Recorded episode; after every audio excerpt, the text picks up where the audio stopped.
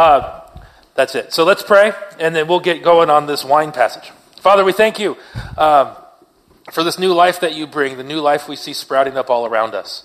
Um, we thank you for the work that you've already been doing in us this morning, uh, the work that you've been doing in us throughout this whole week.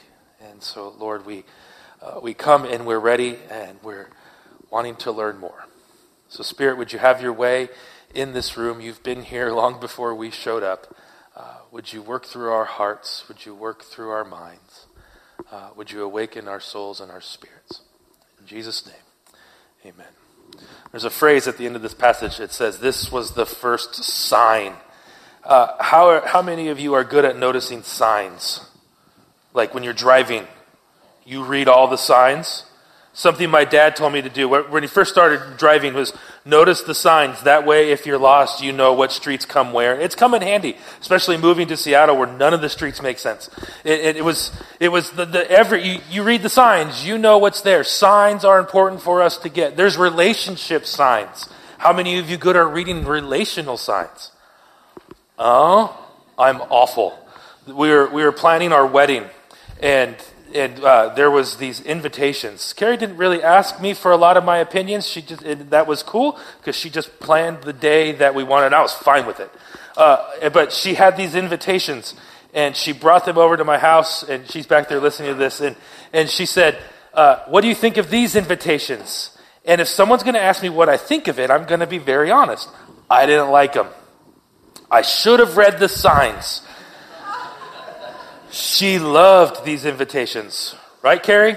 Uh, you love these invitations. I think she still has them in one of the books. Like, she loved them. And, and then, uh, she just caught on. And then she goes, You don't like them? I said, No. She goes, They're Vera Wang. And I was like, Who's he? I had no idea. I totally failed to read the signs that this was an important deal. Our invitations end up looking great but I, I, missed the sign on that one. Then there's the sign uh, in our cars. How, how many of you actually believe the gas light when it comes on? How many miles can you get? 30, 20, 60? Okay, how many of you drive electric and you don't believe it when it says low battery? No, that, that would scare me. Uh, I had a car once that the, the gas light never turned on.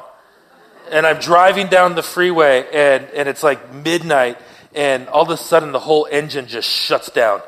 And I have no idea what's going on. There was no sign for me to follow. I pull over, I start catastrophizing. This is an extra story. I start catastrophizing everything like, oh no, I just blew the rod or whatever. I'm not an engine guy. Something's drastically wrong. Uh, I call my dad because he was the closest one in proximity where I was. It's like 1230. He's not thrilled. Uh, he says, call AAA. I'll be there to pick you up. We get there. AAA shows up. The tow truck backs in. The guy looks at the car, opens everything up, and then he pulls out a gas can, and I was like, oh. and my dad looked at me and went, oh, buddy. And he kind of laughs, gets in the car, and says, I think I know where you're stopping on the way home. Uh, but we, then we had a contest to see how close we can get to running out of gas and not actually running out of gas. The winner was the one that putted into the, or like into the gas station. And so we still, we did that for a while. And even now I get gas. Dad's been gone three years. I get gas and my tank holds 20 gallons. If I get to 19.995, I'm like, yes, I won. Anyways, there's signs, gas lights, there's signs all around us. And it's important that we start seeing some signs. The Gospel of John is built around seven different signs for him to show his readers who Jesus is. There's this one as the first one. There's the, there's the he heals the official son in a few chapters. The paralyzed man at Bethsaida. There's the feeding of the 5,000. There's walking on water. And then the last sign is a blind man, or there's a sign of healing the blind man. And then there's raising Lazarus from the dead. All of these were John's intentions to write back to the people of Israel, the, the Jewish audience, like, hey, this guy Jesus, look at the signs. He was more than just any kind of king. He was the cosmic king. This is, look, look here. This is Jesus breaking into earth. This is heaven crashing into earth. This is a new thing. These are signs for him to get his readers to pay attention to what's happening. So John recounts these miracle stories. There's more than just these signs. He just, he wants us to, he wants to highlight the big ones for us. And he wants us to see the signs today. That heaven still has the possibility of breaking into earth, that heaven can still happen in our mundane, that the mundane can become the miraculous, that in our everyday, God is breaking through in a new way. Perhaps you find yourself in a season, and we're doing a study in Lent called Seasons. Uh, perhaps you find yourself in a season where you're, everything's dry. It's become mundane. Life is just kind of ho hum. You get up, you go to work, you come home, you eat dinner, you go to bed. And it's just on repeat all day. And you start thinking to yourself, is there any way that God can break into this? Perhaps you're in a season and it's, it's a hurtful season. And you have no idea how God will ever break into this. And you're wondering in this season of dryness that you're in, if God is ever going to make sense, if God is ever going to intervene. A few years ago, I was in one of those dry places. And my, and my friends noticed, and we were at church, and they started to come and, and they prayed for me in this season. And one of them got this picture, and, and I remember it vividly. He says, I feel that you're in this like this desert moonscape. If you're familiar with California, picture Lancaster. And it's just dusty and windy and gross. And you're sitting out there and you're digging holes looking for water. You're in a dry season.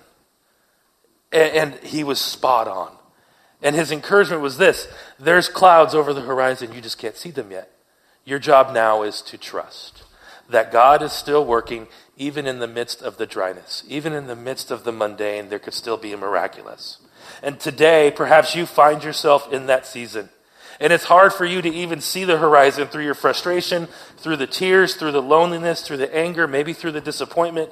And you can't see, but you need to know that God is still working. The encouragement to me that day being prayed for is the same encouragement that we'll find today. Sit tight. Jesus is working. God is working. We'll see that here through the driest seasons, we can rest assured that God is still at work. And so in the passage today, we're going to look at a problem, we're going to look at a dialogue, and we're going to look at a solution. Because that's usually how we solve things, right? Ah, there's a problem. Let's talk about it. Let's find a solution.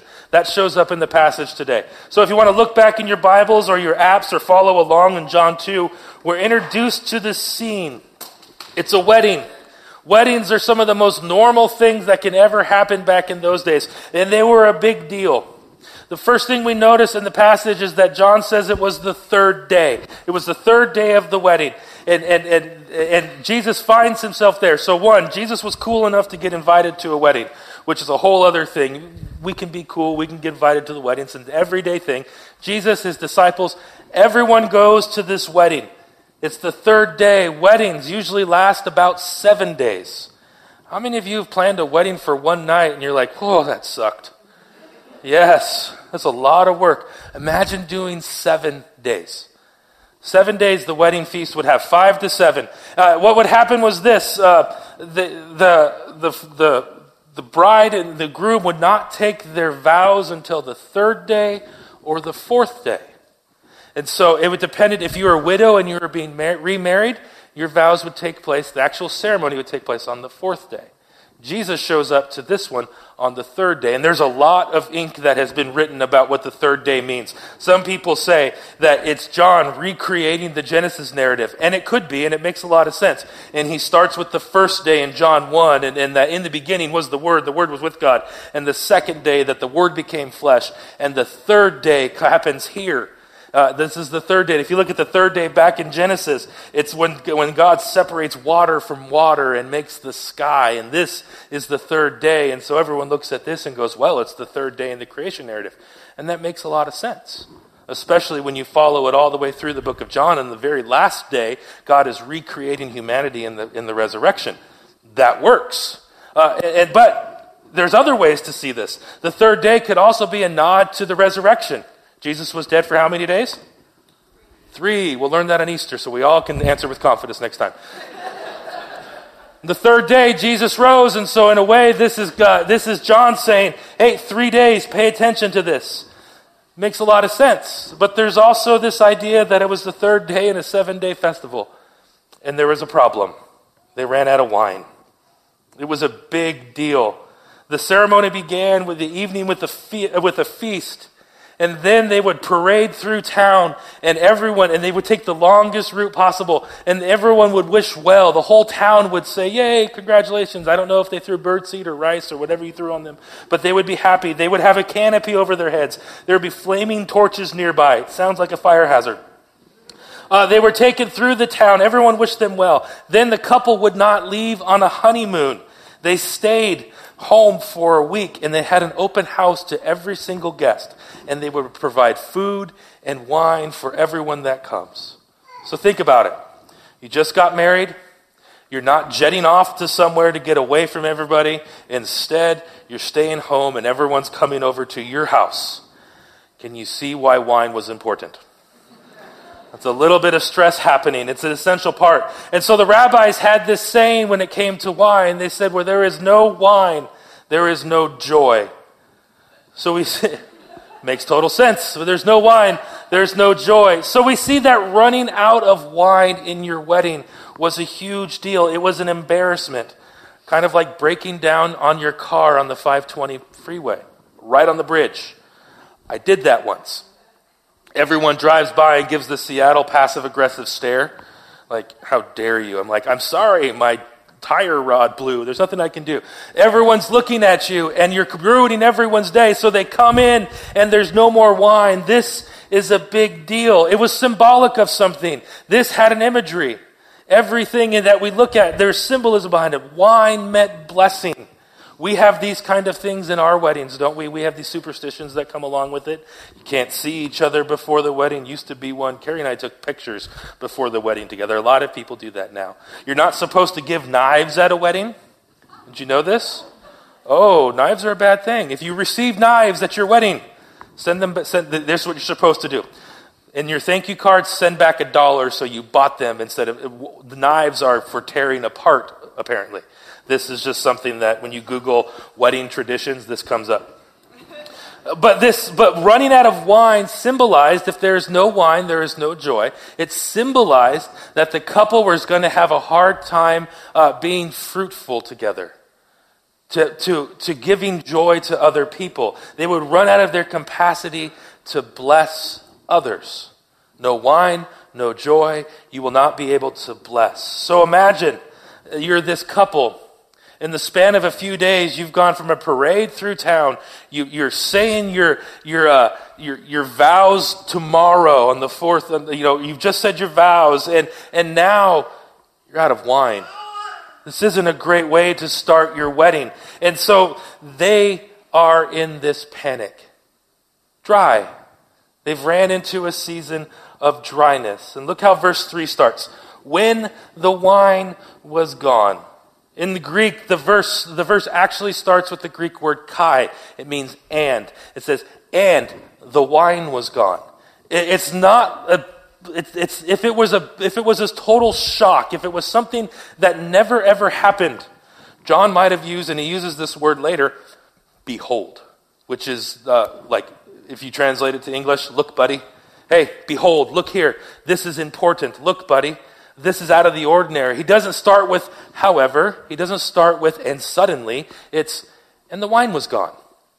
Uh, it, it normalizes this problem. It tells me that running out of wine, though an embarrassment, happens.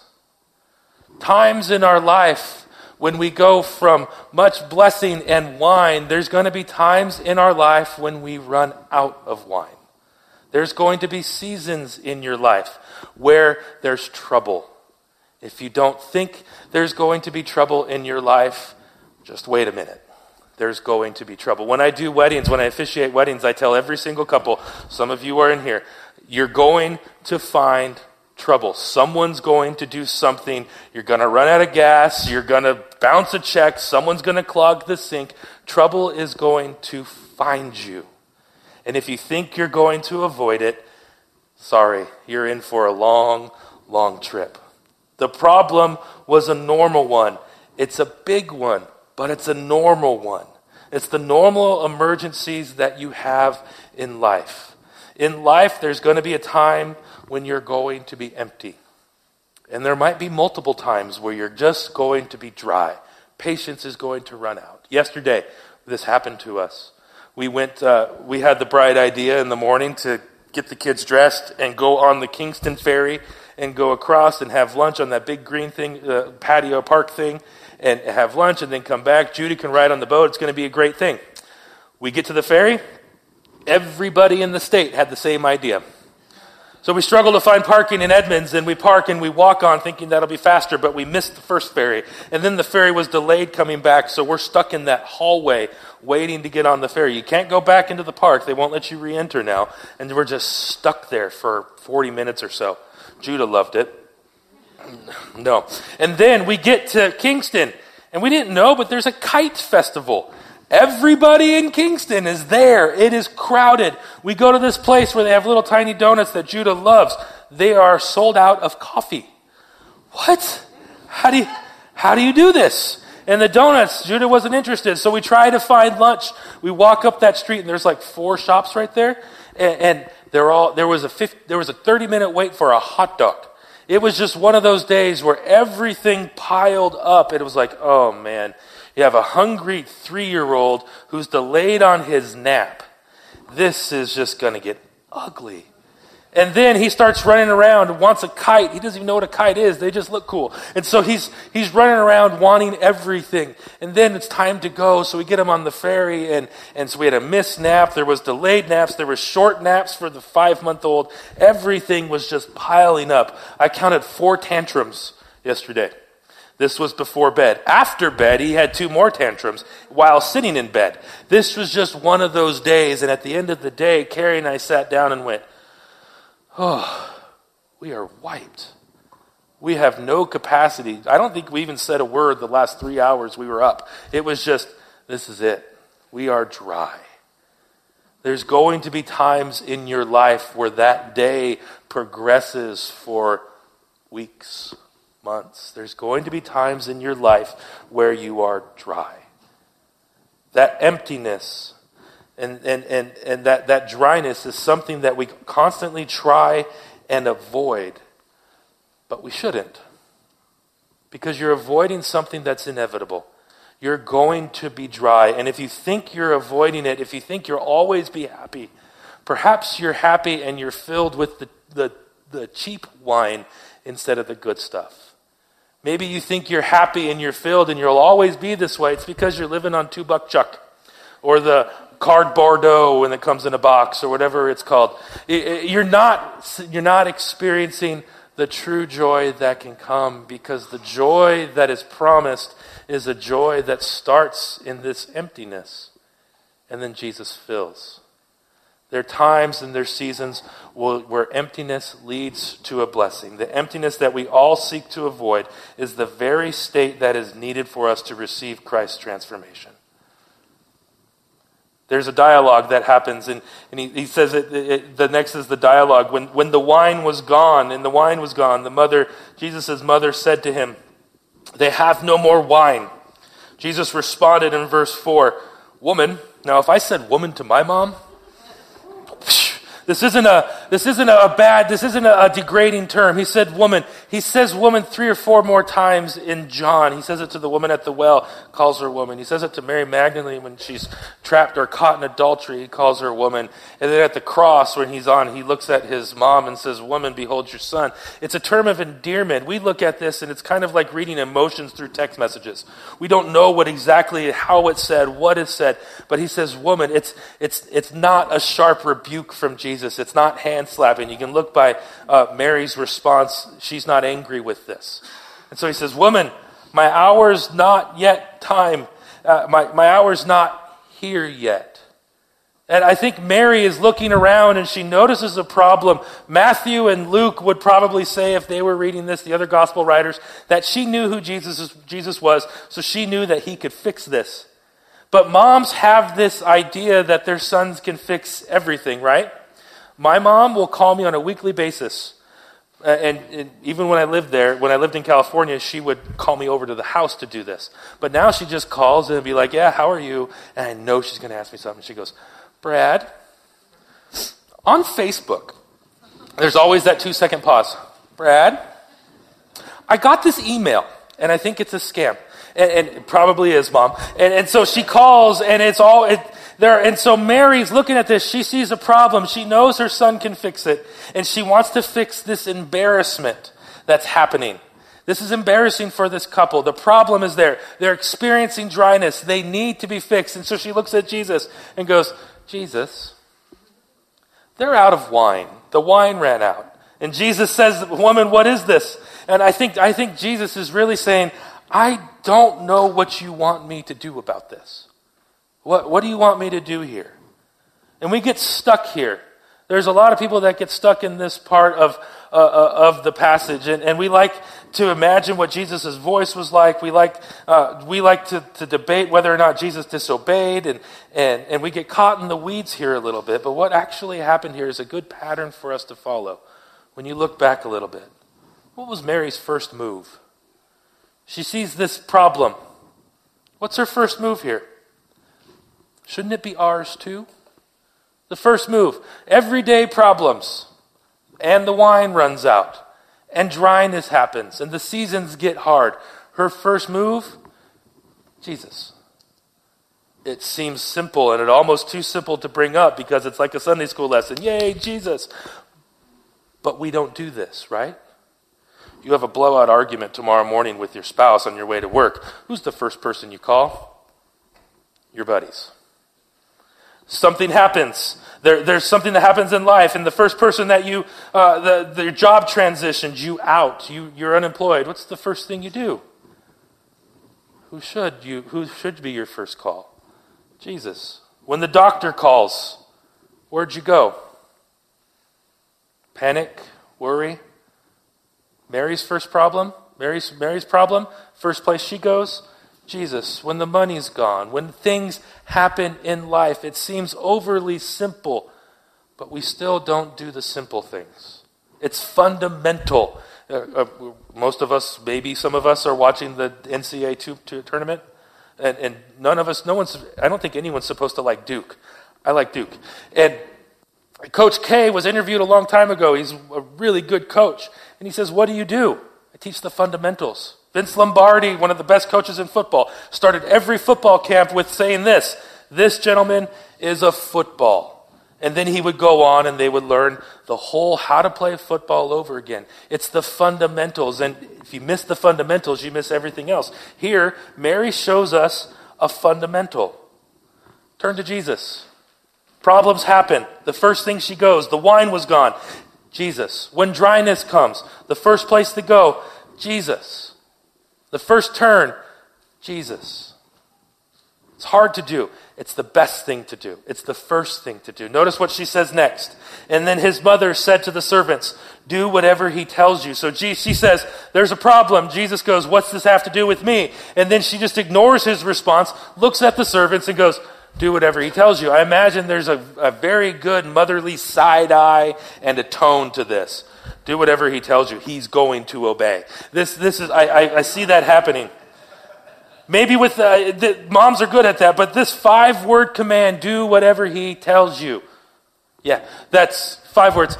He, this is a pattern that picks up in the rest of John. We start to see this in John chapter 6. There's uh, the, the uh, woman or the, the bread was made and they come and, and they say what do we need to do to follow you? And jesus says this in john 6 29 the work of god was this to believe in the one he sent. Believe trust do act the whatevers that jesus says.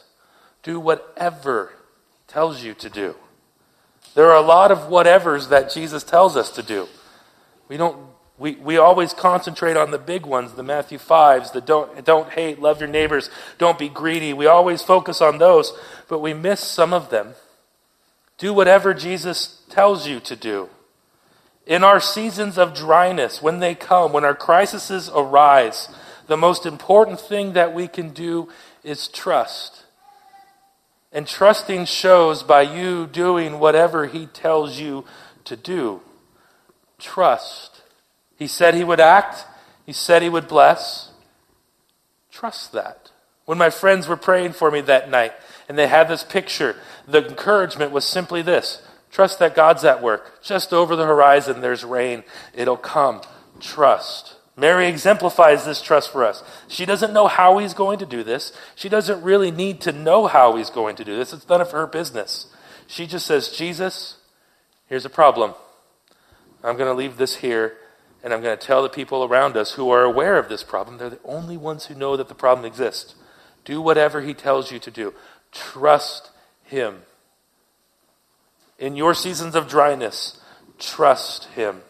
How many of you when you're praying like crazy in the seasons in your life, when you actually do go to Jesus, how many of your prayers start off with, Jesus, here's the problem, but then they end with, and here's the list of how things should be done? Do we do this? Uh, maybe I'm the only one. We start giving Jesus a recipe, and there's, there's good things in praying in specifics. That, that's a good thing. We should be specific when we pray. But there's this idea that when we pray, we go to Him and say, Jesus, help I'm in this season. Help me to trust you. Help me to trust you that there's rain coming. Jesus, here's the problem. And I trust you that you're going to do what you say you're going to do. And then we trust and move on. And we trust that God will break into our reality. And when He does, there's a solution. So we have a problem. Wine's gone. We have a dialogue. What am I going to do with this? Trust him. And then there's the solution. Look in verse 6. Nearby stood six stone water jars, the kind used for the Jews for ceremonial washing, each of them holding 20 to 30 gallons. These were the, the jugs that they would wash their feet with, wash their hands with. It was when you walked into a house to be clean, this is what they would do. And so there's six of them. John, uh, John is showing us another sign here that Jesus is possibly fulfilling some kind of uh, Jewish uh, cleanliness code of, of, Judaism. That in Christ the laws are fulfilled. But more than that, uh, notice that Jesus uses what's at hand. Yeah, we can spend a lot of time talking about the Jewish codes, but there's a bigger picture here. Jesus uses the mundane for the miraculous. Look at this. And in, in verse 7, Jesus said to his servants, Fill the water jars. So they are filled, so they filled them to the brim. Then he told them, Now, draw some out, take it to the master of the banquet. There's no abracadabra here. There's no big flashy thing. There's no uh, hand being waved. There's just three simple commands fill the water jars, draw some out, take it to the master of the banquet. Fill to the brim, draw some out, take to the head waiter. The command is simple, but the results are extraordinary. There's no command to, to completely surrender. There's nothing that these guys had to do. All they needed to do was trust in these things and obey. Fill, draw, take. There's not a burdensome requirement trust, to trusting Him. There's only trusting Him. We tend to add steps in order to get through our seasons of dryness, right? You can go to the Christian self help book section in whatever bookstore you have or on Amazon, and there's always five steps to bringing blessing to your life. Or, or there's everyone has a way out. And trust me, I've looked into them and they all don't work. They're, but we want to find out how we can get through this. The command is simple trust Him, do what He says. And they did so. Into verse 8 and verse 9. And the master of the banquet tasted the water that had been turned into wine. He didn't realize where it had come from, though the servants who had drawn the water knew. Then he called the bridegroom aside and said, Everyone brings out the choice wine first, and the cheaper wine after the guests had had too much to drink. But you saved the best for last. In Greek, the miracle is described as four words the water wine became. Very simple.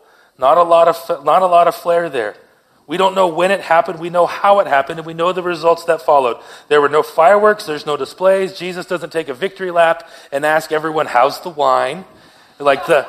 What was that old the old uh, the old commercial? Do you know you're drinking Folgers? And then Chris Farley freaks out that one. Uh, he does he doesn't put like you're using toilet water as wine. He doesn't go around telling everybody the water became wine. That's it. Those four words, the wine water became. Results, the results are simple. There's deep satisfaction. The only comment that was said about this was for some reason you kept the best until now. Wine gives out Wine runs out. Dry seasons come. Crises will arise. Things will happen around us. Seasons fluctuate. However, we have the same privilege that they had back in the day. We know the owner of the winery. And the command is simple trust and do what he says. Which, depending on how long you've been in this dry season, is often the hardest part. If you're just starting in the dry season, you're not really that dry yet. You still have your, it's, it's hard, don't get me wrong, but you, you still have the resources that you've made. You still have some energy. And so it's easy to say, oh yeah, this will be a breeze. When we went through our dry season, I thought it was going to last two or three weeks. Little did I know was going to last two or three years. I thought, yeah, I'd be fine. We'll just, I'll find a job real quick. It'd be no problem. It should be easy. It wasn't. And then as the time wore on, it became harder and harder and harder to trust.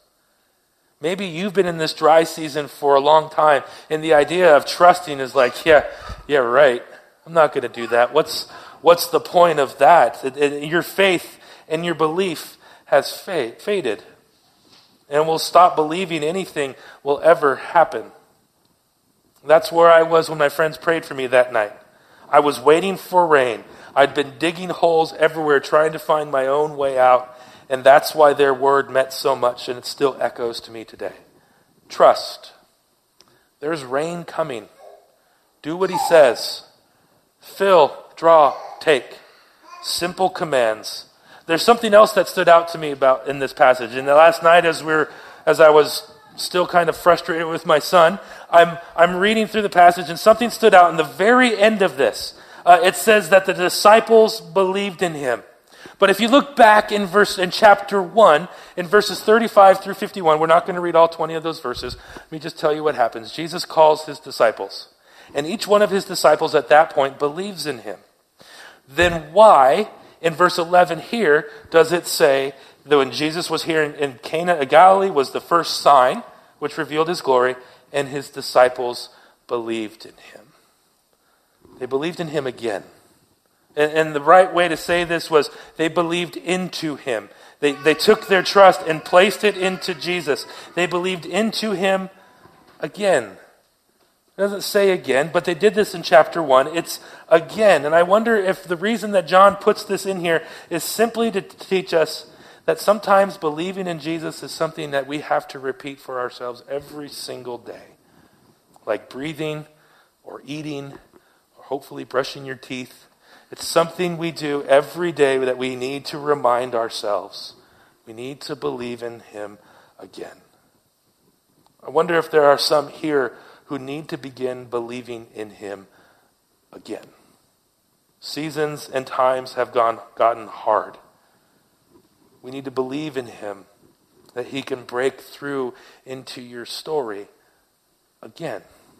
Heaven breaks into earth. That's the entire thing of John. Heaven comes to earth, and God became flesh and dwelt among us. And this plays out for the next entire book.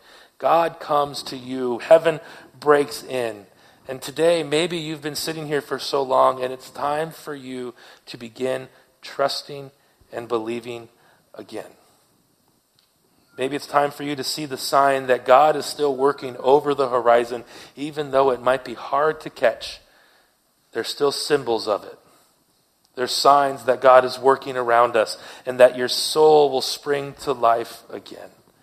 If this is true, uh, I'd love to pray for you now that God would bring life to you, that bring rain to your dry soil, that would bring forth a, a fruit and that you would have a closeness to Him today. Can I pray for you? Will you bow your heads? Father, we thank you that you do bring wine when there's dryness. That even though we're in the dry desert of our lives and we're digging holes trying to find a drink, uh, the promise is that you are still working. And Lord, whether our crisis is something that's the everyday, that sometimes things happen kind of crisis, or whether the crisis is a major one, God, you're working. And so, Lord, right now I want to pray for those who have stopped believing that you will do anything, that have stopped thinking that you will ever break through, that, that have convinced themselves that you're done. And, and maybe they're here just out of habit. So, Lord, I want to pray for them, God, that you would send them a sign that there is life coming, that there is rain just over the horizon. And Lord, while they're in their dry season, I pray that they learn to trust. That their first turn is you. In the middle of their problem, their first turn is towards you. Not to something that they can do, not to their friends for advice. Their first turn is to trust. Lord, may we all learn to trust you today. Trust you that wine will come, that blessing will, will return. And in the middle of the dry seasons, you are still with us. You never leave us, never forsake us. We thank you for that. In Jesus' name.